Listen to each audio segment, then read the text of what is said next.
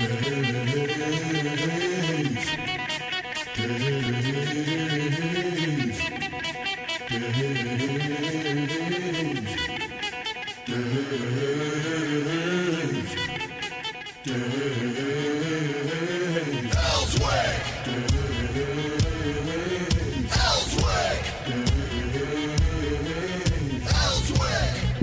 right, it's a middle of the weekday. I'm already liking this. We're halfway through the week. Gotta, I think you'll agree with me. You know, Monday was rough. Came out of a three day weekend and was trying to get my sea legs going again. Got them back yesterday. Uh, show was good, but when I walked off, I was tired and went home, took a long nap. Then I couldn't sleep last night. That wasn't fun. And then this morning I woke up and I said, Yes, we're halfway to Friday. You know what I'm doing Friday, Heidi? I'm going to the track. I haven't been all year long, so I'm going out to Oaklawn. Got to go at least one time. Yeah, man, I love it. I mean, my I grew up. My my mother was born in Louisville, Kentucky, so I'm um, I'm going to relive my Ute. All right, I'm going back to the track because uh, she lived uh, two blocks from Churchill Downs. Really? Yeah, I could sit in the backyard and listen to the Kentucky Derby being called. You know, just right by the stables and stuff. And uh, I like, I like, I don't like sulky racing. My dad was in the sulkies, and that's because up north they ran that crap. Okay, they all the time.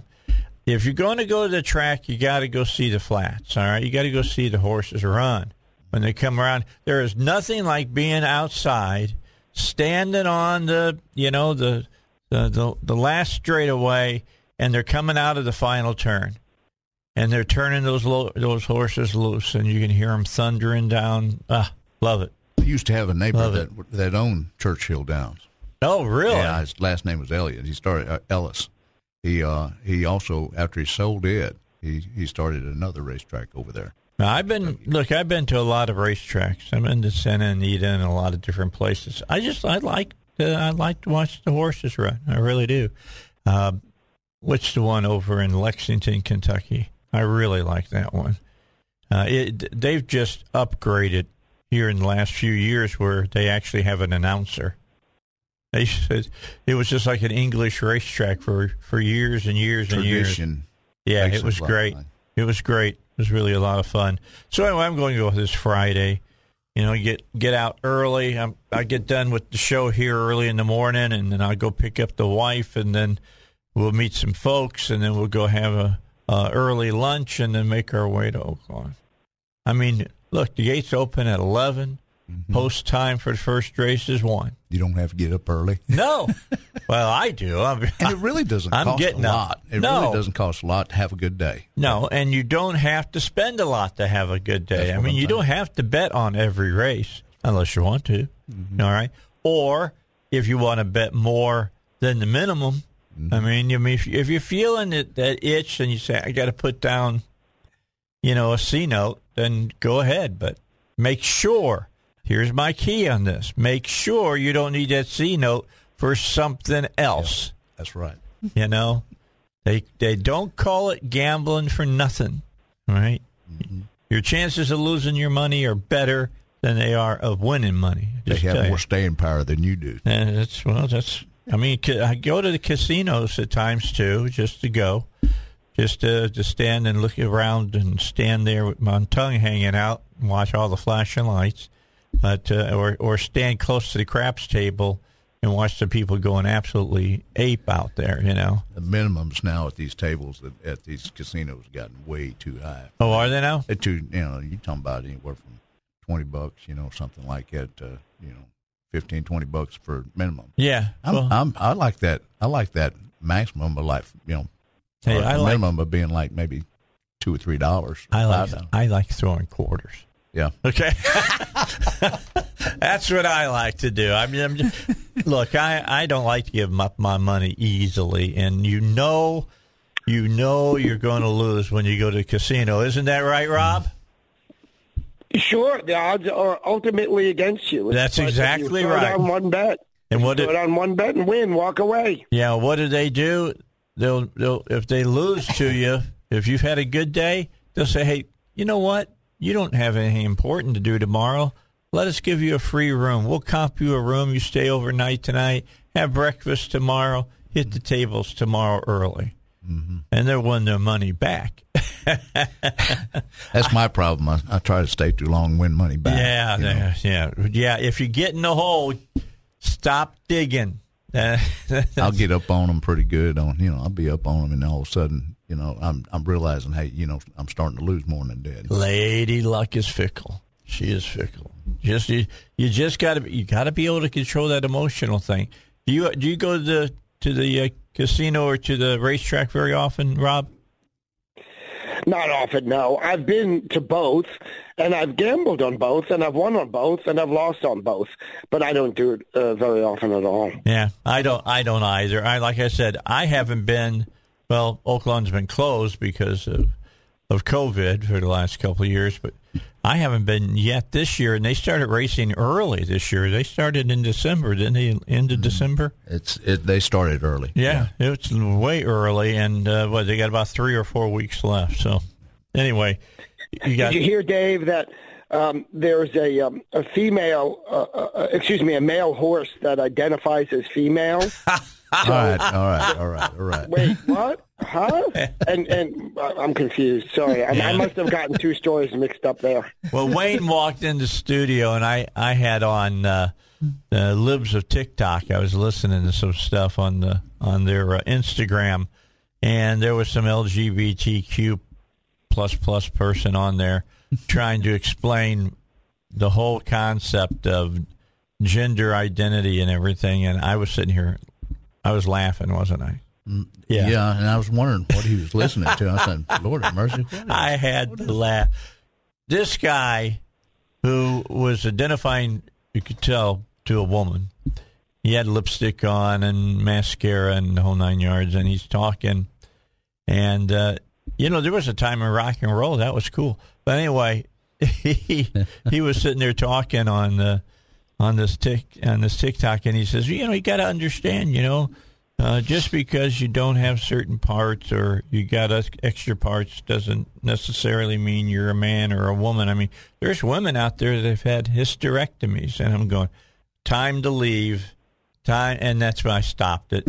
I stopped it. If you don't, I may have actually seen that same video that you've seen, and Dave, we talked about this. If once, we've talked about it a thousand times. That that's fine. You want to call yourself whatever you want, really. I, I and unlike some actually uh, uh, on the right, which I am, um, I'll call you largely anything you want me to call you. Um, yeah, see that bothered and that bothered this guy. Let me talk about that after you finish. Go yeah. ahead. Yeah, no, but I was just going to say, but what I won't do is I won't put women uh, uh, men rather in women's prison. I won't yeah. allow men, if I am empowered to do so, to compete in women's sports. Um, I won't put uh, um, male, excuse me, I keep saying it backwards.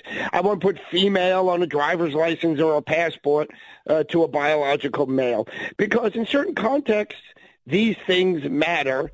Sex matters, and it's real. It's not entirely up to you. You and I think a lot like Robert, and uh, and in terms of things is I just don't like it pushed on me or even mm-hmm. to my kids or my mm-hmm. I definitely don't like it to my grandkids or my younger I mean, kids. When you start trying to force your ideology on other people, then you're then you're yeah, especially up. when my kid is is forced to sit in one of your classes. Mm-hmm. Uh-uh. Mm-hmm. No, that's not how that works. Anyway, this person was upset because they said you know, some of you use pronouns and you really don't feel the emotion. See, I want you to feel the emotion of it when you say he or him or and as their pronouns. You know, let me be honest.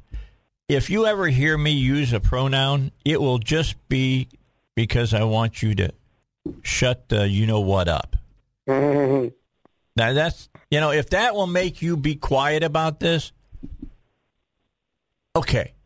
I'll do it so you'll shut up. Mm-hmm. Period. Because whatever what you're saying, blah blah blah blah blah, has no scientific basis in fact. Look, I can I can say I'm a gorilla, but I ain't no gorilla. Just the way it is. Sorry. if I disapprove of somebody's ideology or something, typically I'll just shake my head and walk away. Yeah, well, but sometimes they won't. They they they the, follow you. They follow you. That's what I was fixing to say. So they, what happened to Johnny Depp with his ex-wife? yeah, she kept following. yeah, keep following. You know. anyway, that's what I don't like. Keep following me and yelling in my ear and stuff like that, and and and just stay on my heels. That's not. You're not going to get a lot of support from. Me. Okay, so when we come back, let's talk mask or no, no mask. What what really does the Biden administration think? And let's come back and talk about that here on the Dave Elswick Show. Uh, because in a matter of 15 minutes, they went three different mm-hmm. ways. It was amazing. It was the most amazing thing I've seen in a long time. That's the fastest Joe Biden's moved in months. All right, ICU uh, Protection wants to take care of your home or your business for you. They've got all the cameras. Uh, they've got all the monitors. Uh, they've got the you know the uh, the, the sensors to put on your windows and your doors. They've got the cameras they can put in your doorbell. They got cameras they can put other places on your uh, on your house.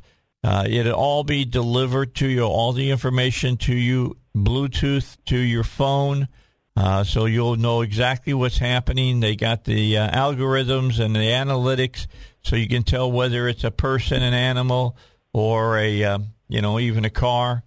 Uh, they uh, start recording when people pull up in your driveway. If you've got a camera there to start recording, and it will continue recording to 30 seconds after they leave, so you can watch uh, that whole uh, time. They got 1080p cameras, so they're crystal clear. And uh, always remember when it comes to ICU protection that it is uh, pay for the service, not for the hardware. they they absorb the har- hardware. You get to keep all of that. You just pay for the service, and Billy Mack will take good care of you. This is the company that takes care of Nuclear One. They'll take care of your house. They'll take care of your business. All you got to do is call them 501 205 1333. That's 501 205 1333.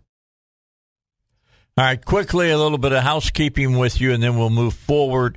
Robert Steinbuch is here. He's a legal professor over at the Bowen School of Law. His opinions are his and his alone and do not necessarily reflect that of the school or the uh, university they are attached to.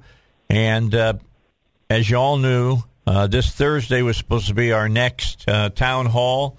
It has been moved. It has been moved. Uh, some things came up.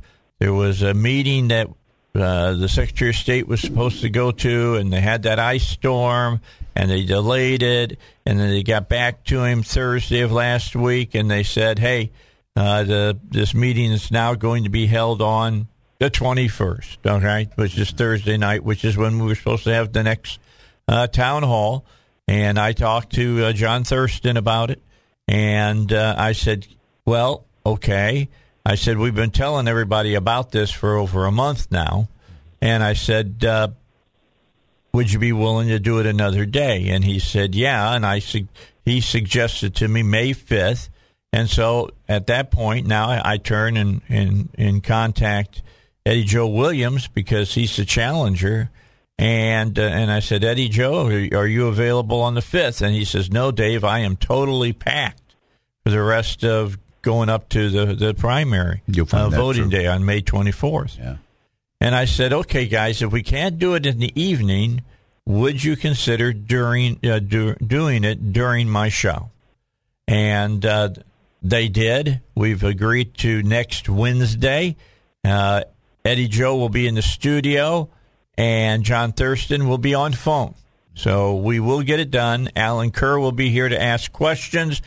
But what will be interesting for this is it's, it's going to allow you to ask a lot of questions.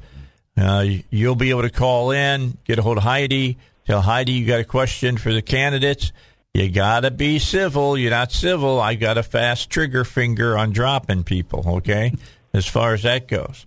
But I'll let you ask your question, and then they'll have time. Both of them will have time to answer that uh, that question. So that's going to happen starting at 6:05 next Wednesday morning. That means we will not have our typical interviews from Washington D.C. Uh, with uh, Congressman Hill or Congressman Westerman because we'll dedicate that two hours Right. uh, to uh, to the Secretary of State's office, which is a a very important uh, office, by the way. Yeah, Wayne. And can they send their questions in to Oh, yeah. to They- your show? they can always do prior that. to that, and Yeah. that that's sometimes because sometimes people don't have time to listen to it. Yeah. until after the show's over with, and they want to listen to it, but uh, uh, later on. Here's your address. Do it by email. Town hall at salemlr.com. Town hall at salemlr.com. I told you we would do as much as I do everything I could so that you would get to know these uh, candidates. But I can't go out and kidnap candidates. I, I can't twist their arms behind their back or hope you know hang them up on meat hooks and make them talk. All right, if they say I don't want to do it, they don't want to do it. That's just the way it goes. Makes me wonder why they don't want to do it, but it is exactly it is that. I think that on your show, like you just suggested, is a great idea. An alternative, especially as busy as some of them are, uh, that they, they can do it in the in that show part. In the wee mo- hours of the morning, It shows how dedicated you are. You're dedicated enough to, to, to pull this off. we'll get this going. Well, we we we really are serious about it and have been serious about it, and we have sponsors that have been serious about making it happen. Uh, so anyway, our next one will be next Wednesday, a, day, a week from today, At what time? six oh five in the morning. All right. And uh, it'll be broadcast on Facebook, as they always my show always is.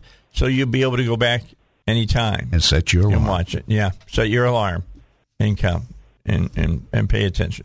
So that's what's that's the housekeeping I had to take care of today, Robert.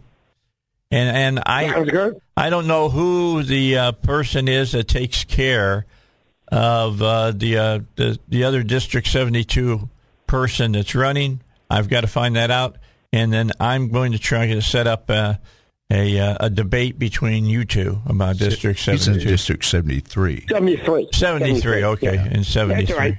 That's all right. Okay, we'll Most try to people get don't that. know the number. It's uh, Riverdale to Pinnacle, uh, including Pleasant Valley. Um, no, listen, my opponent, uh, I'm happy to come on uh, and debate, Dave, as you well know. Uh, it'll be a one-person debate. I can tell you right now, because uh, my opponent, Johnny Crickets, uh, doesn't say anything, and he's afraid of the press, and he's afraid of the public. Um, so uh, you should call him. And his paid handlers who put out a flyer that said he's a good conservative, and two days prior in the newspaper he said I'm a moderate Republican. So maybe they should even talk to each other before they talk to you. Yeah, that's a, probably a good idea. You better you better know where you stand before you sit down in front of a microphone. I'll say that. much. That's that's the thing. Is that are you afraid of the microphone? You know, are you are you or are you not a, a conservative? And I've taken myself out of this. Okay, I'm not doing any of the interviews or anything like that. You all are asking the questions. Allen Kerr is asking them. We're working. I'm trying to get one set up for uh, the mayoral race here in. Um, in Little Rock, and it'll be carried on this station and on our sister station, Rejoice, uh, between the mayor and Steve Landers. So I got, to, I'll take care of that after the primary. That'd be a good one too. Well, it's one that has to happen. Right. I mean, this has to happen with all these killings that are going on and everything. Mm. And you got 17 year old girls that are being taken on the streets of like Hot Saw that. Springs and, and, and, you know, they're from Cabot and it's crazy. And everybody gets Amber Alerts on their phone. Yeah. And and you're going, wait a minute. And, and then it comes back, you know, they they they, found got her. the person and uh, they got the person back, and now they're looking for this white guy, and Lord knows, crazy stuff going on in this state. But that's what happens whenever, and we'll talk about this when we come back. This is what happens when you get light on crime. This is exactly what happens, and if you don't think what those uh, prosecuting attorneys are saying in New York and San Francisco and L.A. and stuff aren't having an effect here, wake up because it definitely is, and we'll talk about all of that when we come back. Right now, though, we got news coming up, so let's get the news. Wayne Beech is here. Robert Steinbuch is here. Next hour, uh, we'll have Allen Kerr come in, and he's going to uh, sit with me. We'll talk to Congressman Hill and Congressman Westerman. But right now, here's one minute of what's happening around the world. All right, PI Roofing, best roofing company I can suggest that you use. And I uh, was talking to them yesterday. We just finally got the last check from my insurance, which I got to the folks at PI Roofing. And I was talking to uh, Chris Twit uh, from over at PI, and he said they're like a one armed uh, paper hanger right now in a contest and uh, because they're they're trying to keep up with all of the different people that have called PI Roofing that uh, want their roofs taken care of because of the uh, the hail that we had a couple of, of, days back, about a week ago. I mean, we had hail that was the size of of uh, softballs there in hail uh, in uh, in Cabot, and it really damaged some roofs. I remember I was seriously. I told you this last week I was sitting at my inside my shelter, inside my garage, feeling safe, but thinking, what's my insurance going to say? Your safe place. Yeah. What you know that if I call them and say they just replaced my roof five weeks ago because of a hailstorm that happened in December, and now I may need the roof replaced again because of a hailstorm that just happened.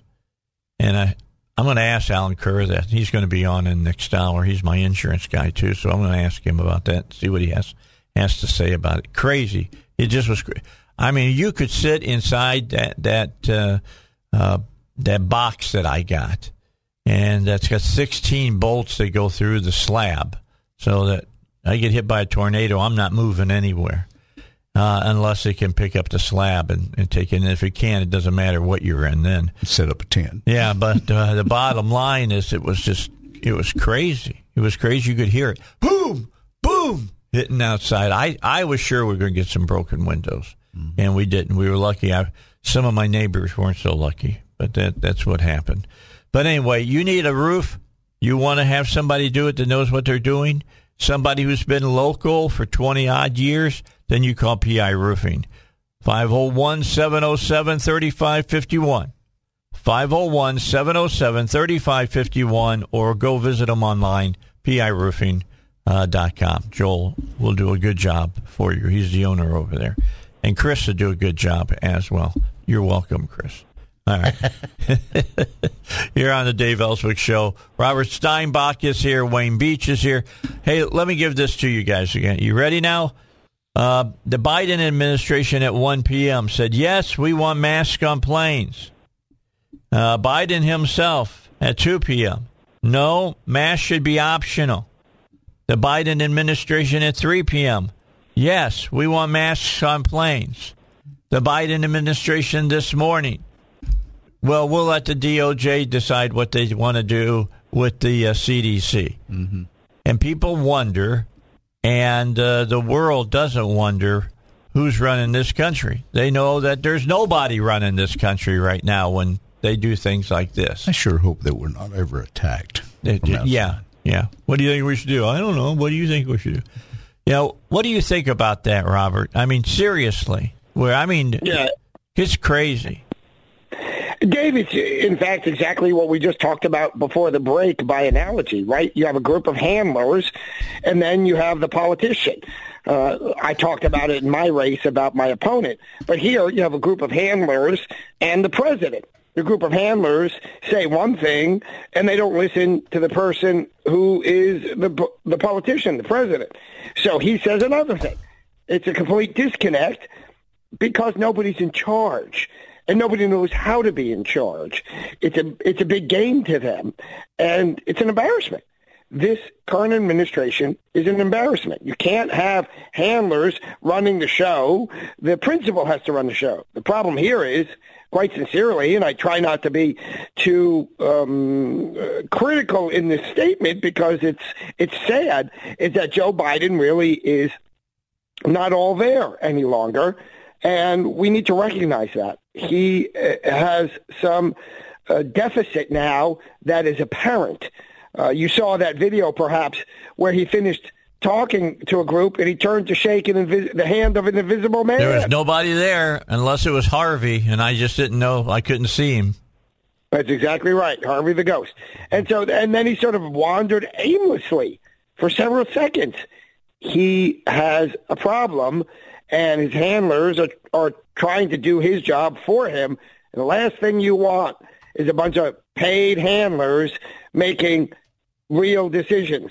They're not capable, uh, and they will just take us down the wrong path, as we've seen uh, during the uh, uh during this time with the uh, Biden administration.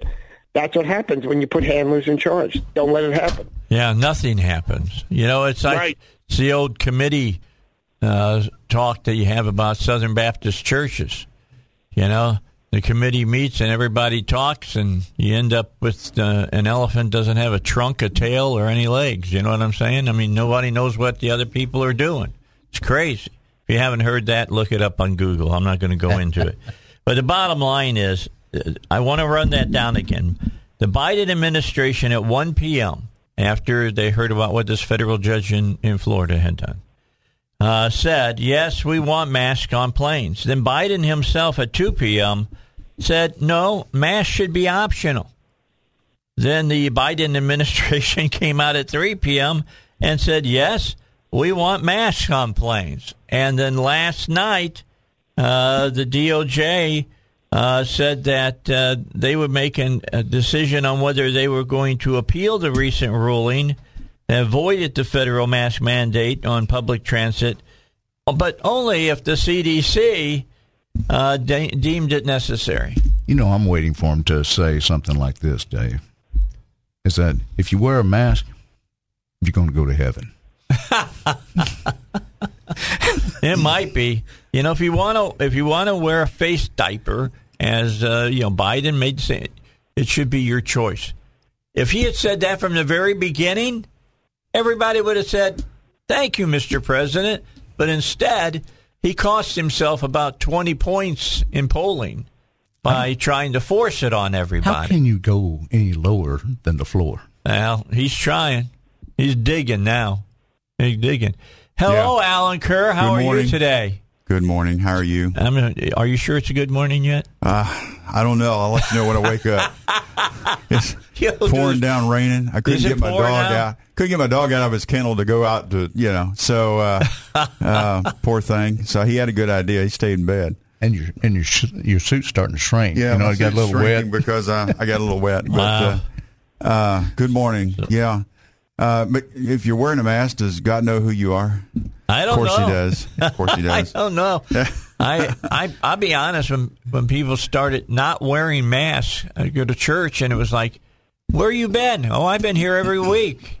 Yeah. because I didn't recognize them. All right, Yeah. because they had a mask on. Man, it's like being it's like being a kid and playing part of uh, you know the James Brothers gang or something. Yeah. Well, now we've been wearing masks so long, we, everybody's taking them off. We don't recognize Yeah, them. that's true. That's true. And then you So answer, wait. what's wrong with your skin? That's from the mask. Do this for me. Oh, Oh, yeah, yeah. okay. Yeah, do like this, Phil. you know, I know you by your eyes, you know, as far as that goes. Well, now that uh, the fi- iPhone 11 and above, they recognize you with the mask on. Did you know that? No. I The had facial no recognition? idea. Yeah. I, had, Yeah. I was wondering how they get got around that. Yeah, you know they have the security on it now. Yeah. It'll recognize your eyes. Your eyeballs, Yeah. okay. Okay. what what are they going to do when you use one of those apps on your phone Retina. that changes your color of your eyes? I don't know. What are they going to do about that? You tell me that, Mister uh, Smarty Pants Well, lawyer. The, the blood vessels is what they go by. The retina recognition is the blood vessels, not the. eye. yeah, I got that's true. I know that's the back side of the eyeball. I understand that. I always wondered how they were going to do the uh, the photo ID thing when you go to vote. that you know how are you going to do that with a mask on? Well, you're going to have to drop your mask. Well, uh, yeah, at the airport they made me take my mask down. Yeah. And look at my picture. Let me see what you look yeah, like. remove your mask. Okay, let me let me. Yeah, they matched it with my picture, and then they said put your mask back on. So I'm happy about that. My son-in-law was livid. He flew back from Germany last Friday. had ri- he had to fly all. I mean, it, that's a that's about a 13 hour flight, and he had to fly the whole way wearing a mask. Oh. and now he he did, he wouldn't have to wear. it. By He the way, was- you didn't have to wear that. yeah, he wasn't happy, man. He said it's crazy over there, Robert. They said in in Germany he was he came out of Frankfurt. He said that uh, at the airport you don't have to wear a mask there. None Is of them. right? None of them will wear masks over there. Isn't that Well, amazing? look, uh, th- this whole point that you started this segment with uh, reflects uh, this ongoing problem with the Democrats. They're flip floppers, right? We had that. Uh, what was this with uh, Heinz's husband? What's his name? Kerry, right? Kerry was a flip flopper. Oh, yeah. Uh, Biden is a flip flopper. Um, uh, you, your good f- friend, I say jokingly, Anthony Fauci is a flip flopper. um, uh, but this is what you see. They they have no consistent message, right? I to- I talked about it the last segment. My opponent, he's a, a moderate, he's a conservative. Depends what day you ask him. Uh, you need people in office who have convictions and believe in what they say. Doesn't mean you can't learn, uh, but you can't be flip flopping as Joe Biden did four times in one day. Yeah. Hey, like, hey guys, I found out something the other day. Uh, Kristen used to be on the election Mm-hmm. commission. She moved to the FDA. Did you hear about that? Yeah. That's a bummer. Not for her. She's going to make more money. All right. Yeah. And uh, I got to tell you what, she is one of those ladies that is a sterling example of somebody who does their job and does it right. Yeah, she did a good job, and she really took some hits for it too. yes, she did. They attacked her. Oh my gosh. You think she was right? You know, she was running libs for TikTok. Well, but somebody told me one time uh, incoming means you're engaged. Yeah, that's true. that's true. You're you're over the enemy target right. if, you're seeing incoming, act, you're, act, you're engaged. So and what's going on. That was, and I'm sorry to see her go. I'm hoping that we'll we'll she- have some good people. she replace she has her. done her, her civic duty for for quite a while now. So Yeah, she has, and she's done a great job. I uh, I contacted her the other day. I wanted to come on the air and talk a little bit about local politics. yeah, And she said, "Well, let me talk to my, you know, people that are in charge and see if I can do that." Because Yeah. when when you work for the government, no matter what form of government, right. you got to talk to them when you're going to go talk on the media. You work for the government. That you're not supposed to have an opinion. That that's that's very true, though. All right, six forty-seven. Let's get uh, our final break this hour, and then the next hour, I'm going to have Alan here, and we'll also have Congressman Hill and Congressman Westerman with us by telephone. Don't forget about East End Towing. They are ready to do your their job if your car gets broken down. If it breaks down on the highway and you need a tow, call East End Towing because they understand towing. They understand the situations and they'll handle it for you. They got the answers. All you got to do is call them 501 888 8849. Again, their number is 501 888 8849.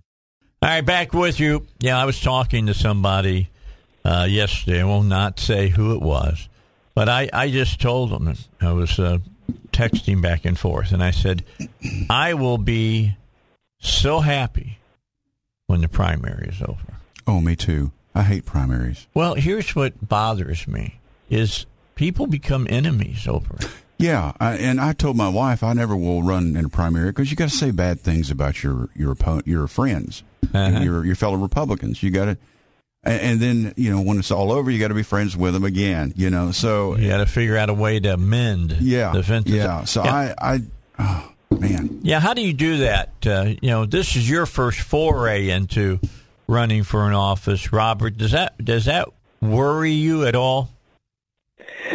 Well, Dave, what really worries me, frankly, when it comes to primaries, is that we have uh, here in Arkansas too many people running in the Re- Republican primary who aren't Republicans. I agree. so Yeah. I'm less concerned about the friendship and more concerned about the phonies because that's what we're seeing.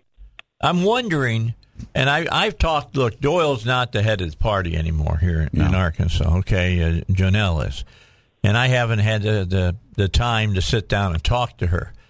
But I still want a closed primary here in Arkansas, so that you don't have to worry about Republicans coming over and trying to you, You know, Democrats, you mean? no Democrats, yeah, Democrats coming over and voting in the Republican primary to try to pick a weak uh, candidate. Well, the problem is, though, Dave, there you, there's not a blood test that tells you know Republican or Democrat.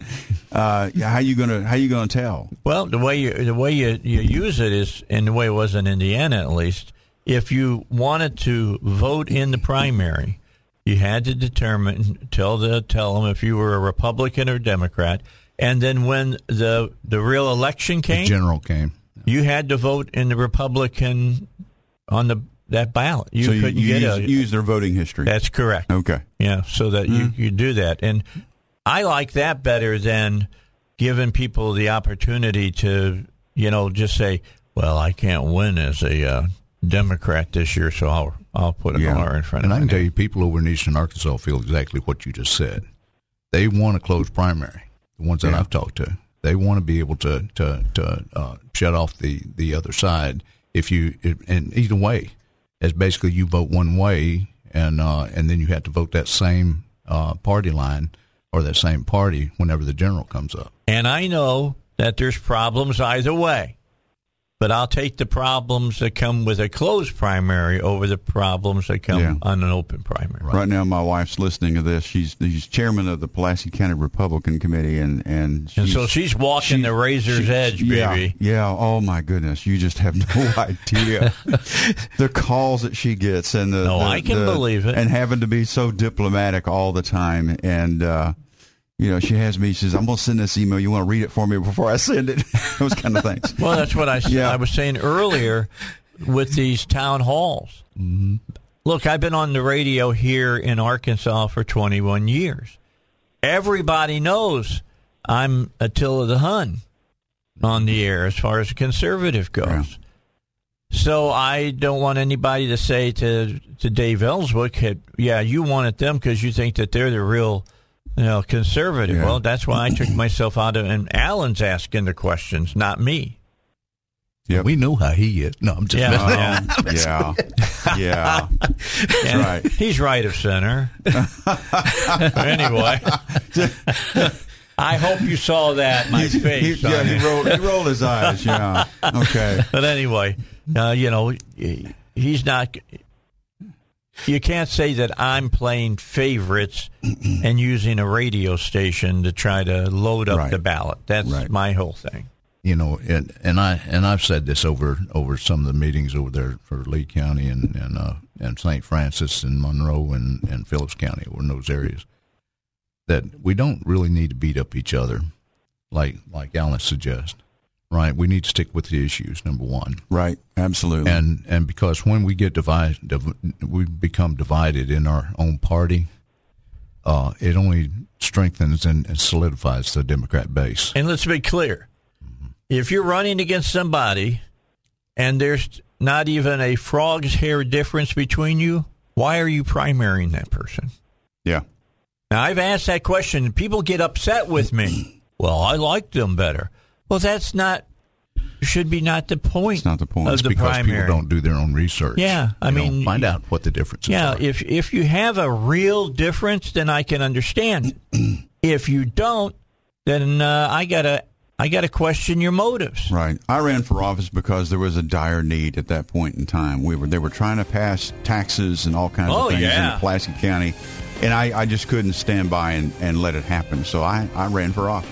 You know, if you're wondering, you should I get into the primary? It's too late now, but I'm just for Yeah. future endeavors. Think of it this way: if you know that the person who's holding the, the office says, "I don't think we could ever get rid of the state income tax," and you believe you can, then you need Yeah, to then you should primary him. You should do it. That's yes. exactly right, and take out your your uh, your reasoning to the voters and let them make up their right. mind. Or you Right. want to get rid of you want to get rid of the special taxes, Elections, especially yeah. elections on on uh, on Alan's taxes. already liking Don't you. get a him lot. I'm telling you, I'm I'm on Al, I'm on. Alan's side completely with that. All right, Mr. Steinbuch, thanks for joining us. What, District 73, right? That's right, my friend. All right, keep that in mind. God bless. Thank you. Appreciate you joining us. Wayne, thank you for coming in. Alan, you sit right where you're at. You sat down, didn't know there's super glue on the chair. So just make yourself comfortable, and we'll be back in a few moments to talk with Congressman Hill and Congressman Westerman.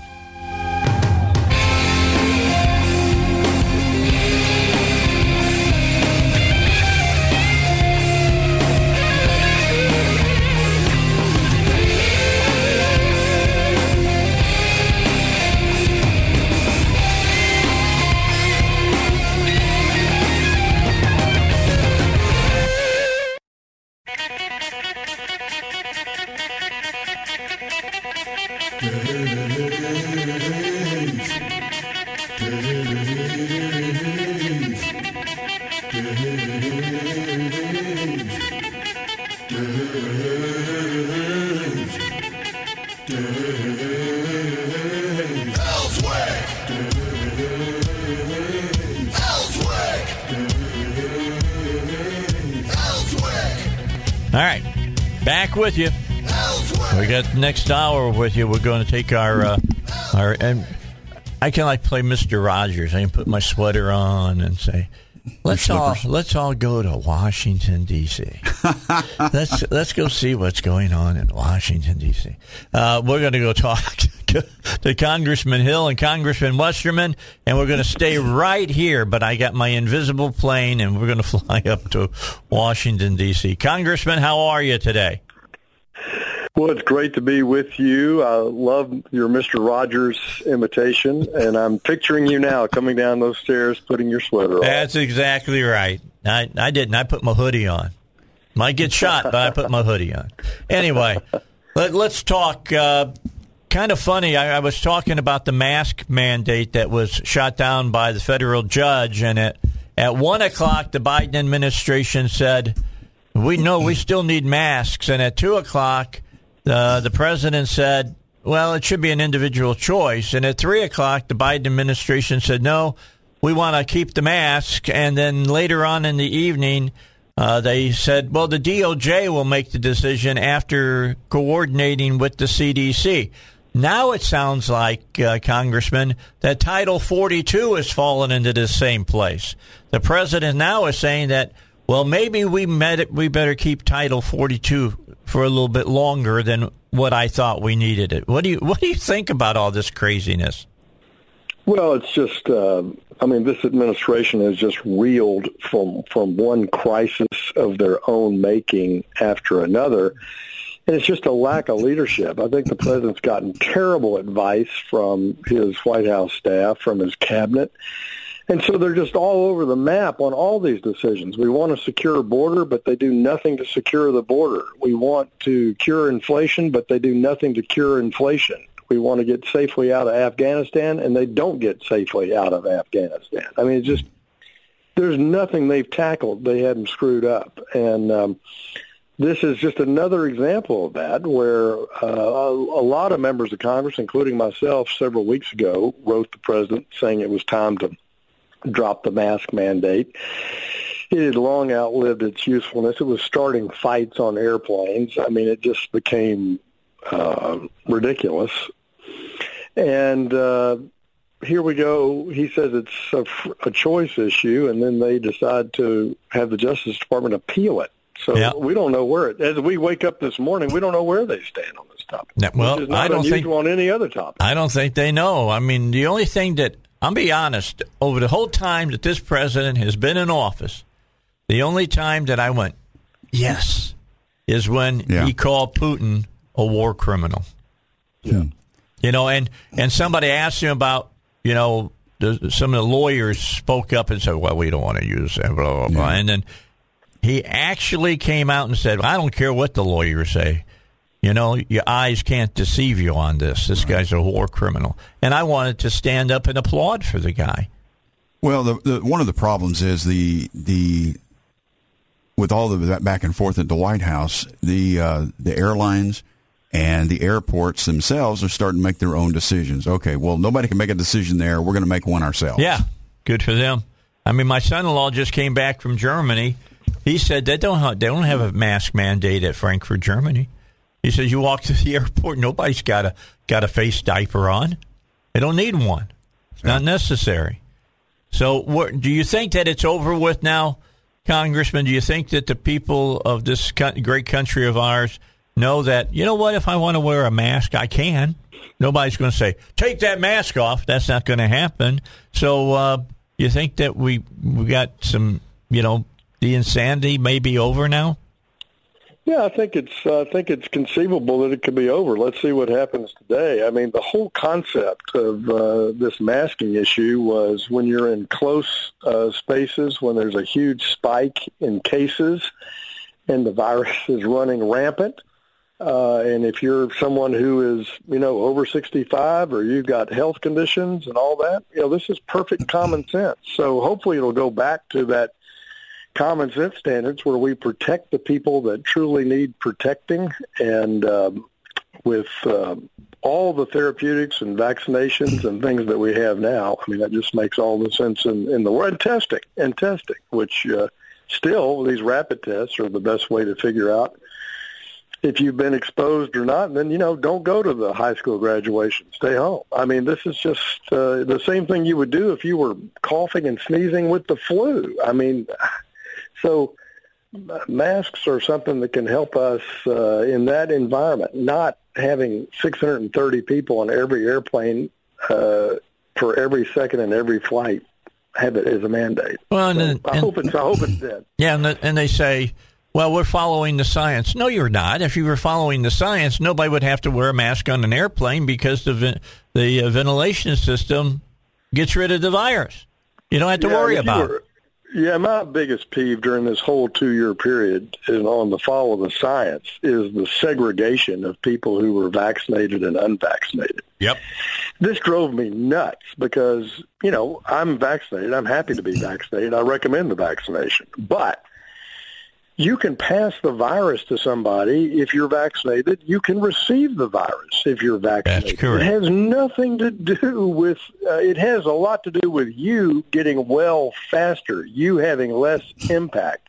There are many benefits of it, but I, I, I, this in Washington D.C. You couldn't go in a restaurant unless you showed your vaccine card. Well, that that just doesn't really have anything to do with uh, spreading the virus. Now, you can say the people that come in your restaurant that were vaccinated have less chance of getting seriously ill, therefore they might be less chance of suing you for spreading it. But I mean, it's just uh, Alan's our insurance expert, but you get into this kind of stuff and you're just you're so frustrated with the hypocrisy of it. Yeah, right. I really, really am.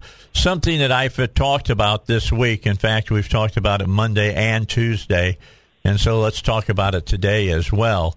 Uh, after service on Sunday, I uh, went out to have dinner in Cabot.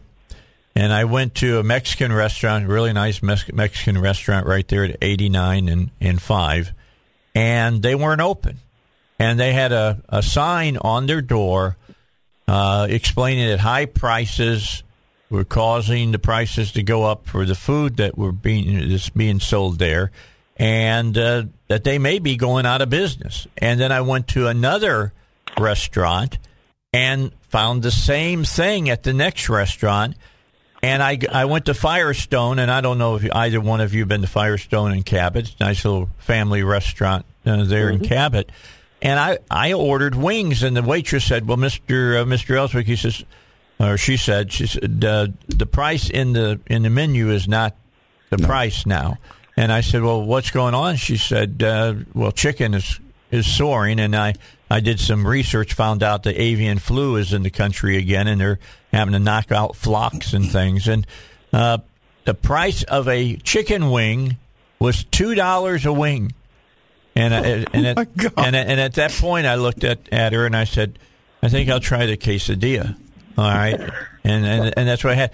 But here's what bothers me the the, co- the big COVID push that happened a year ago is supposed to be over, but now with the inflation that we're seeing in our country, small businesses are clawing to try to stay in business. Congressman, what what you know? How does how does Congress help that? I don't want you to give them more money or anything like no. that, but how can you get out of the way? Kind, I guess that's a better question to let them survive. Well, I make three points about that. First, uh, this is reminiscent of my uh, college days in the 1970s when menus were typed or menus had stickers that were put on to change yep. the prices on a regular basis. And people don't even know what you're talking about when you say that now. I know. They've heard of a fuel surcharge on trucking, you know, back in uh, periodically when gas prices go high, but they've never personally seen it affect their daily life uh, like a a menu only on a blackboard, prices only on the blackboard, or a menu that's essentially got sticky notes all over it. Uh-huh. Well, Jimmy so, Carter's just able to to to live long enough to see what happens when you're when you're a Jimmy Carter. Well, he he gets yeah. up every morning and thanks God that for Biden because now he's not the worst president of all time. Yeah. Exactly. Well, here's what we need. If we wanted to control uh, inflation in 2020, we would have withdrawn the Federal Reserve zero interest rates and buying, repeat, buying 120 billion dollars of our federal debt every month. so they've bought over, way over a trillion dollars of our debt. That injects more money into the capital. Uh, into the capital market system, and then you have what Joe Biden's done since he's been in office he's passed $6 trillion of unpaid for bills on top of regular federal spending, on top of the money that was spent back during the pandemic. So we have this flood of money that's increased demand. It's estimated that there's $2 trillion of extra money in people's checking accounts around the country right now. That's demanding new cars. I want to remodel my bathroom. I want to build a house. I want to do this. I want to do that that's stimulating the economy. It's true, but it's overstimulated it. And when you combine that with the supply chain disruptions that we had in the pandemic, like we couldn't get people to go to work. They couldn't go to the lumber mill to make lumber. They couldn't go to the chip manufacturing plant. You still got uh, manufacturing plants in China shut down. So those factors are what has caused this inflation. And the first two things the Congress can do, where we have more, con- well, three things. One, stop spending this money like willy-nilly, and that's why Republicans have been voting no on these bills, telling people we need to stop spending money like this, go back to pre-pandemic spending levels and analysis and debates and priorities. Number two, urge the, the Federal Reserve, which they're now doing, to stop buying government debt every month and slowly raise interest rates. They're two years behind this process. I hate to say that. So we're back in this 1970s situation where you have a spending set of presidents, uh, Johnson, Nixon. You have a loose, loose monetary policy, which I just described. And then the third thing is we need to do everything we can to remove barriers to getting people back to work, into driving a truck, unleash American energy. We need to do everything we can to get uh, rid of any barrier that's preventing us from uh, opening the gas valve, drilling a new well, because by unleashing American energy will take some of the pressure off these gas prices and oil prices, and that'll help not only ourselves, but it'll help Europe as well. All right. When we come back, I want to. I've got another question about that. I know that Alan's got a couple questions as well. Let's uh, continue to talk. Uh, our guest is Congressman uh, French Hill, District Two. We'll discuss uh, some other things with him. We'll talk about the border issue as well because that's about ready to get really, really. You think it's bad now? You ain't seen nothing yet, I'm believing. All right. If you're concerned about uh, out of control government spending, we just talked about that. How about soaring inflation, political unrest, rapid decline in the U.S. dollar? Then you might be thinking, like other people, that you should buy some silver and gold, have some precious metals that you might be able to use to protect your nest egg. Well, if that if that's what you want to do, the, let me just warn you that you know, it's not like just going out and buying, you know, a dozen and a half eggs. All right. There's some things you need to know about silver and gold. And to know about that, what you need to do is call David Lucas at 501 222 3315. They work with one of the only regulated and licensed national wholesalers in the country. So you'll get direct prices from a dealer you can trust, and they can teach you about buying silver and gold. Again, 501 222 3315. That's 501 222 3315. Investment advisory services are offered through David Lucas Financial, an Arkansas registered investment advisor. Back with you. Dave Elswick Show here on, uh, you know, 1011 FM, The Answer. Don't forget, our Secretary of State uh, town hall will be Wednesday, next Wednesday morning. I'll let uh, Congressman know that Wednesday we'll be morning. taking up your time uh, next uh, Wednesday so that the Secretary of State and his challenger uh, during the uh, uh, primary coming up can get on the air and talk about the issues. So uh, next week you get to sleep in, Congress. Well, maybe you don't sleep in. You probably get up at bedtime anyway. All right, let's let's get talking about the border. Fox just did a story talking about uh, terrorists that the uh, the folks down on the border have arrested, and that's the people that they've stopped. There's hundreds of thousands they haven't been able to stop, and I'm got I gotta believe that if you're a terrorist, you know you've been given some training of how to avoid detection. So this has become a very very you know, it's a national security right. issue, and this this administration refuses to admit it. Well, no doubt, and this has been going on for the whole administration. In fact, last spring, uh, uh, Kevin McCarthy was on the border, uh, learned that there had been people on the terrorist watch list. He didn't name them.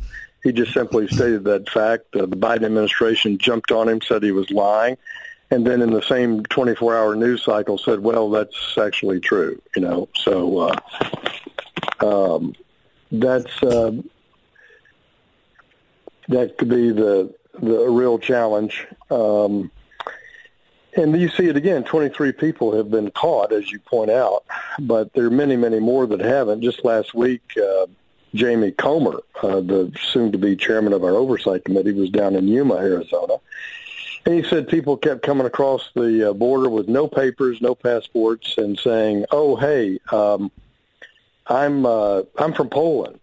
You know, I'm from Romania. I'm from Ukraine, and it was clear they weren't. Uh, and so you have this kind of just avalanche of people, which distracts our border patrol, and they can't really secure the border because they're spending so much time um, engaged uh, with these sort of interdiction operations. So it seems to me this president's been in there less than two years, and everything's gone to hell in a handbasket as fast as it has. Has it amazed you how fast this all has happened? Well, in some ways, no, because when you drop all the rules that Donald Trump worked really hard for four years to try to put in place with a lot of trial and error. He went through three Homeland Security secretaries he went through a lot of debates in Congress, and he got money for the wall. He got more border patrol. He got more judges. He got more technology. And so by the time he left office, the border was functionally secure. People, when we would go down there, the uh, Customs and Border Patrol said they had good morale. They had good people. They were getting the technology they finally needed. They were building the wall. And we heard that from sheriffs and state police departments too. And it's just all unraveled because he dropped all those policies. And the most recent one is trying to drop Title 42.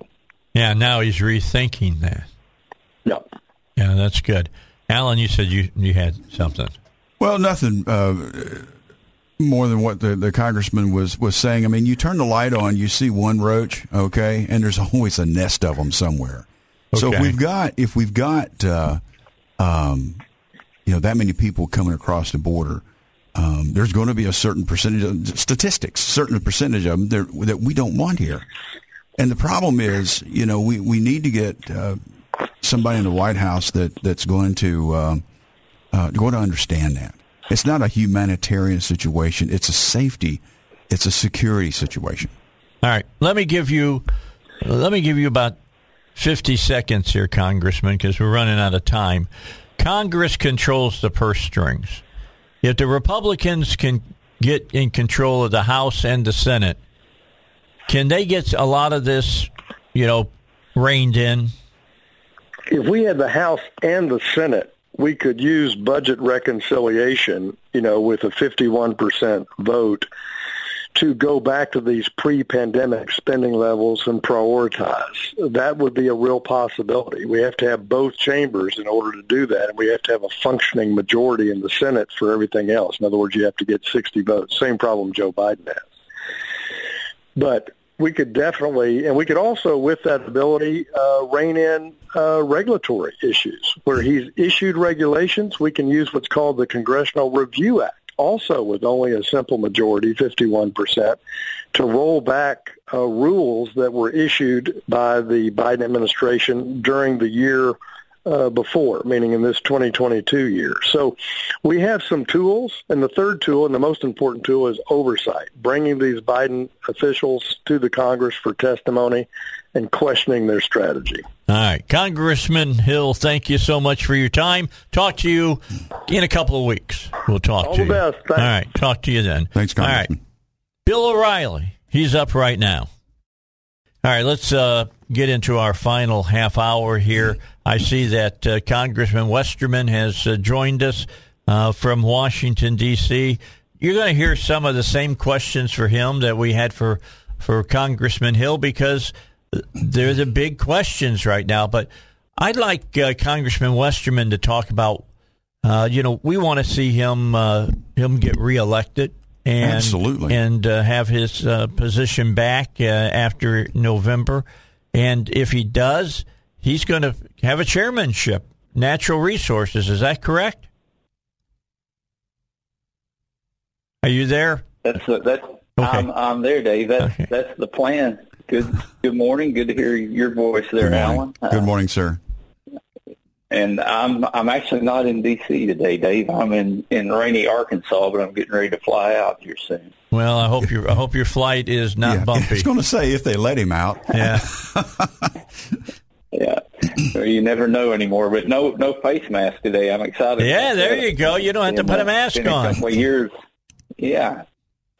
Um, You have to put a face diaper on. two. That's nice. Yeah. Well, Congressman, are we going to win the House back? Uh, we're going to work very. what's very your hard prediction? At it. You know, we don't we don't want to be uh, too presumptuous on it, but I would say we've got the wind at our backs, and we've got some great candidates out there. Uh, you know, we were supposed to lose twenty or thirty seats in the last election, and we ended up flipping fifteen. So, you know, with everything else that happened in that election, um, I think that got overlooked a lot. But uh, we've we need to uh, win five seats to win the majority back, assuming we hold all the, the seats that we've got. But there's a lot of dynamics at play with redistricting, which, uh, uh, you know, that's I don't think that's going to give us any benefit.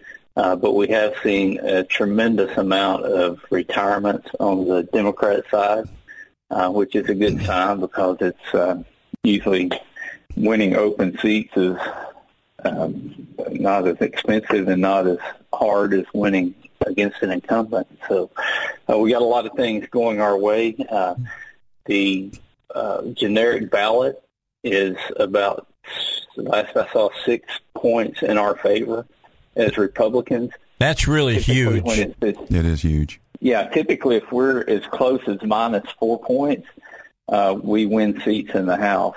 Uh, so I don't see anything that's going to change Joe Biden or the left's popularity between now uh, and the election. And there's just um, it's almost overwhelming the the way that that they've screwed up on stuff. Um, you can with inflation and um, the border and Afghanistan and uh, just everywhere you turn. Uh, I've always said that there's the opposite of the Midas touch is the Biden touch because it seems like everything he touches goes the wrong direction. Yeah, sure ain't turning to gold for him. That's for it's sure. turning to ash is what it's Yeah. turning. That's a nice way of putting it. Yeah, it's turning to ash. So, it, Unfortunately, it's it's it's it's not just affecting him; it's affecting the whole country. When yes, it happens. is. It is definitely doing that. I, you know, you're down in uh, in, in District uh, Four, and uh, that's a lot of the Delta area. That's a lot of uh, small towns in rural Arkansas, and uh, you know, I don't travel in those areas as much as as you do. Although this weekend, I, I mentioned this to Congressman Hill after Sunday service, after Easter service. Um, you know, I had members of the family in, and we all went out to go eat. We went to first restaurant. There was a note on the door saying prices were high and uh, looked like they were perhaps going to go out of business. Went to another restaurant, same thing. Went to a third, re- well, another restaurant that I went to a day, couple days before. It was two dollars for a chicken wing, and I'm I'm wondering out there in the rural areas, are these mom and pops going to even be able to survive this, uh, Congressman? Well, you, you bring up a great point, Dave, and that's the the cost of food. I mean, we're seeing the cost of energy go up, and that affects everything. But I think we're just starting to see what's going to happen to food prices, um, especially with um, the increased cost of natural gas, which provides uh, nitrogen fertilizer, which is the basis of mm. production agriculture. So uh, that coupled with the lower wheat and barley crop in, in Ukraine and Russia, uh, I think it not only will drive prices up here, but I think it could um, create some area of famine around the world. Well, if I wasn't and depressed, I am got, now. yeah, well, there's there's not a good indicator out there with. Uh, uh, you know, I've I've visited poultry processing plants that because of lack of labor, they're off um, you know, one of them was off 20% in their yearly production. And you think about what that does to a uh, the supply chain when these these birds that go into the chicken houses, it's like 52 days after an egg hatches, you got a bird in a chicken house. So there's a, a huge amount of logistics that go into these operations, um, not just with growing the birds, but with buying uh, grain and feed on the futures markets months in advance. So um, when you get all these disruptions with the um, with the labor pool and with supply chain issues, and these are the things I hear over and over, whether it's in the most rural areas of my district or um, talking to CEOs in Washington D.C. that you know everybody is facing these these problems, and you know, you look and see we've got record low unemployment numbers, but the part of that equation that doesn't get uh, talked about is the low labor participation rate. We got fewer people that yeah. are actually in the job market right now. So, are the people wanting a job, they can get a job, and we're seeing uh, wages increase, but not at the rate that inflation's increasing. So, um, yeah, prices are going up, and it's affecting everyone. I uh, uh, did something I don't often do. I, I uh, drove through a drive-through yesterday, and I, I thought that the bill was wrong. It was like fourteen dollars for a hamburger. Yeah, yeah. What happened to that? What happened to that uh, that dollar meal? There's no dollar menu anymore, man. Five dollar menu. Yeah, for one, you know, well, double cheeseburger. In high, when I was in high school, you could get uh, McDonald's hamburgers for twenty nine cents a piece, but yeah. they they limited it to one dozen. Yeah. yeah, yeah. So let let me ask this question: as far as chicken goes, and I don't know if you have any information on this. I'm hearing that in like 13 or 14 states that they do a lot of, you know, uh, husbandry for chickens and things and in, in raising them. That the avian flu has raised its head again. Is that true? Yeah, we've seen some some outbreaks of that, uh, which uh, again, when you're talking about prices in the grocery store, you certainly don't want to see that uh, coupled with labor shortages and, and supply chain interruptions. Um, but uh, you know, it's uh, it's amazing uh, how few grocery sacks it takes to put a hundred dollars worth of oh, of man. groceries in anymore. You yes. got that right. Oh, I, I'm sure every listener right now can relate to what you just said. My wife went to Walmart last night, came back just madder than a wet hen. I mean, she was just she. she did not go in there to spend two hundred dollars, but she had like three or four grocery sacks, and we're we're not talking about the paper the big ones. No. the little plastic ones, right? And and she spent easily a couple hundred dollars. She said, "I just don't know where it went." Yeah, well, I'll tell you where it goes. I went to to Sam's over the weekend and. I looked and saw that a dozen and a half eggs cost four dollars and eighty two cents. Oh That's where it goes to. Four eighty two. I can't what's, remember what's the last time I ever saw it. it's like that. fifty cents an egg. It's, I mean, it's amazing. it's absolutely. I and yeah. it's crazy. I mean, how do we get yeah, that under control? one of those New president. tricks when they think, yeah, that would that would help. Um, I I asked a guy in the oil business what um, what we could do in D.C. to help uh, help get more production, and he said throw every Democrat out of D.C. and put a fence up and never let one back in. But uh, wow, uh, yeah, that's a good that's a good use of Pelosi's fence. Yeah. I like that. but uh, um, you know the the the food process, energy process, that's all stuff that's real that people see it every day. Uh, I'm just I'm thankful my kids are are are growing and almost out of the house. Um, I remember, you know, when we had four of them here, the uh, we we would carry in a lot of groceries every week. Mm-hmm. But uh, and now my wife just orders them online, and I go to the pickup, and they uh, it, it doesn't take a lot of space to get a lot of a lot of the value of groceries into a. No, you don't need an SUV anymore. No, I'm I'm with you on that, uh, Congressman. Let's get a quick break and then we'll come back. Let's talk more with Congressman Westerman.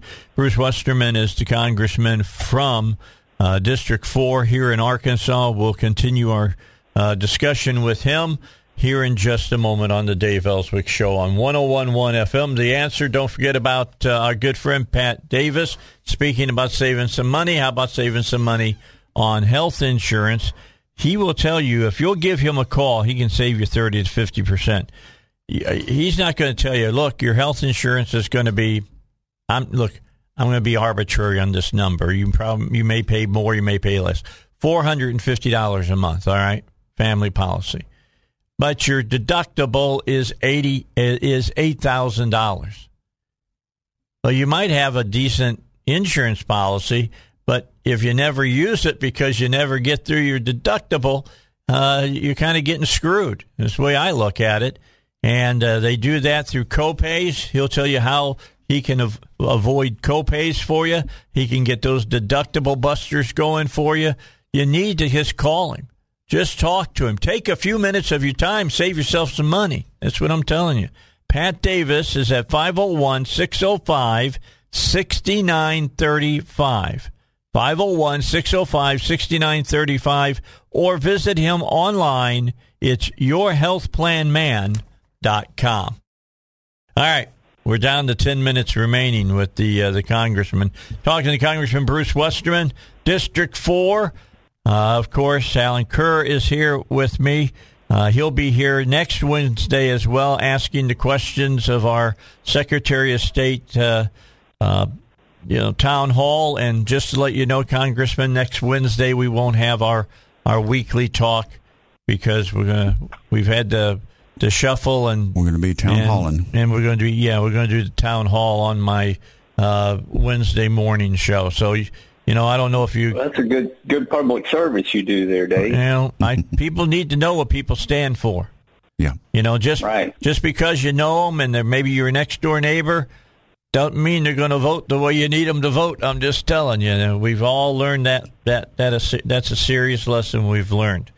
So, if if you get reelected, I'm and I have no doubt, I'm sure that you will be reelected there in District Four as the chairman of Natural Resources, what's some of the first things that you would hope to do if you guys take the House back? Well, we've obviously got this this energy issue that we're dealing with, so uh, that's going to be front and center. You know, our committee has jurisdiction over energy and mineral production on all federal lands. That's onshore and and offshore. Uh, I'm actually when I head out today, I'm going down to New Orleans with uh, our whip Steve Scalise in his district, and we're going to be visiting with uh, folks on on offshore energy issues. Mm. Uh, but uh, there's going to be a lot of focus on that. But as you look at uh, the whole of Congress, you know, Biden's still going to be president. I think we should have a majority in the House, and hopefully we'll have a majority in the Senate. Um, but getting legislation pushed through and signed into law, I'm I'm not uh, going to be naive about that. we can pass bills to let the American people know, you know, what we would be doing if we had a Republican president to sign it. Uh, but the main thing we're going to be able to do is to stop the crazy bills from going through and to do oversight. And I think the function of oversight is often forgotten that uh, Congress is supposed to have. Right now, there is no oversight happening.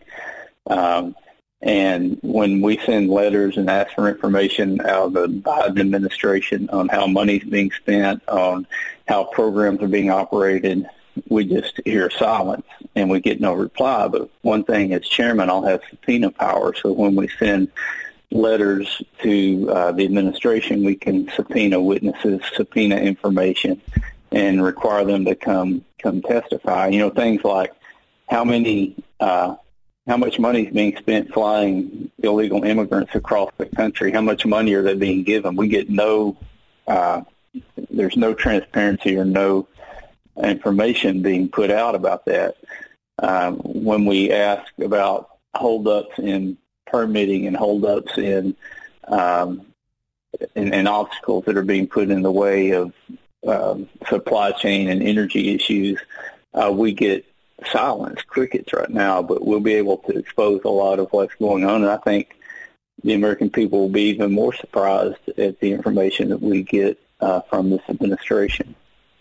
Hmm. How, how are you seeing the the fall election? Not the the primaries right now, but the fall election on the Senate side. Uh, are are we are we looking positive as far as the Senate? I was reading Politico yesterday. They seemed to say that it was in that pink area, not you know hot red, but pink area uh, for the elections coming up in November, and that there's a very good chance the Republicans could take it back. Right, and that's something that I think is, was unexpected. Uh, uh, going into this cycle because you look at the number of Republicans that were up for reelection, you look at the retirements that have been announced on the Republican side, and there, there's a, a slew of them. Um, and, you know, the odds are kind of, in one way, stacked against Republicans winning a majority in the Senate. But more and more pundits are saying that's that's going to happen, and that tells you just how poorly this administration and this Democrat majority is performing. Um, when they're talking about Republicans winning the majority back in the Senate with the with the number of retirements and the, the number of Republicans that are in cycle uh, during this election. Well, May is just around the corner, so uh, is work in Washington to come to basically a screeching halt now until we get through the election? Uh, I'm not sure that there's been a lot of productive work in Washington up, up to this point. Uh, so I knew what you were thinking when I asked that question. It might really be a, it might be a, a, good respite for all of us if if things came to a halt for a while. Well, I won't have to have my hand on my wallet as much as I have been, as far as that concerned.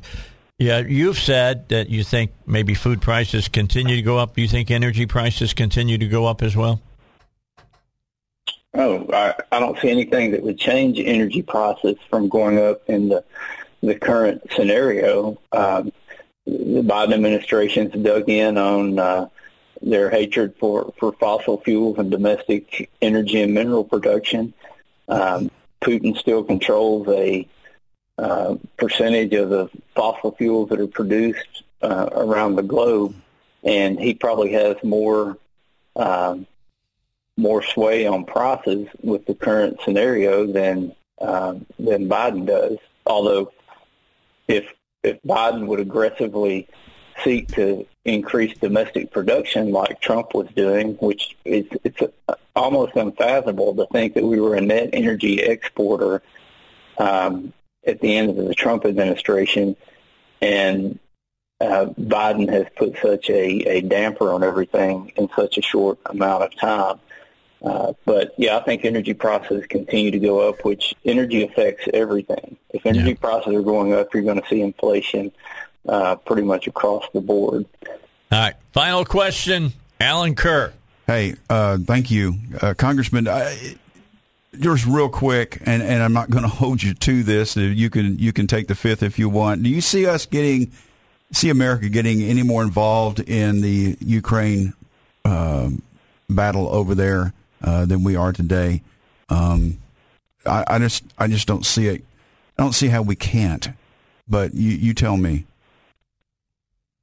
Yeah, and I don't know if y'all talked to uh, to French Hill about this, but I know he was in Poland. Yeah, he was over um, there. I think in the last week, and uh, you know the, the latest information I've got is basically what he was he was telling me from his trip, um, and the amount of aid that's actually uh, you know getting there right outside the the border for the refugees, but the lack of aid that's getting into the to the country. Um, I think we have to keep funneling supplies and military equipment into Ukraine.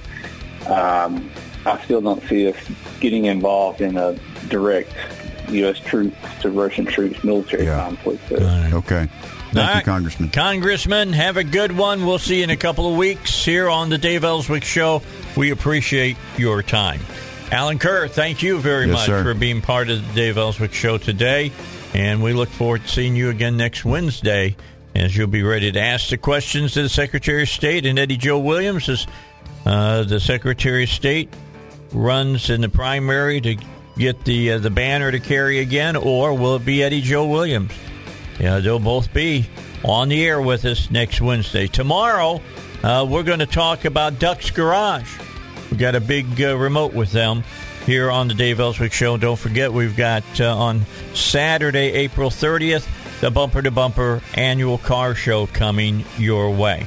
We're out of time. I'll see you at 6 a.m. right here tomorrow morning on 1011 a.m. FM, pardon me, a.m. in the morning uh, here on the Dave Elswick Show.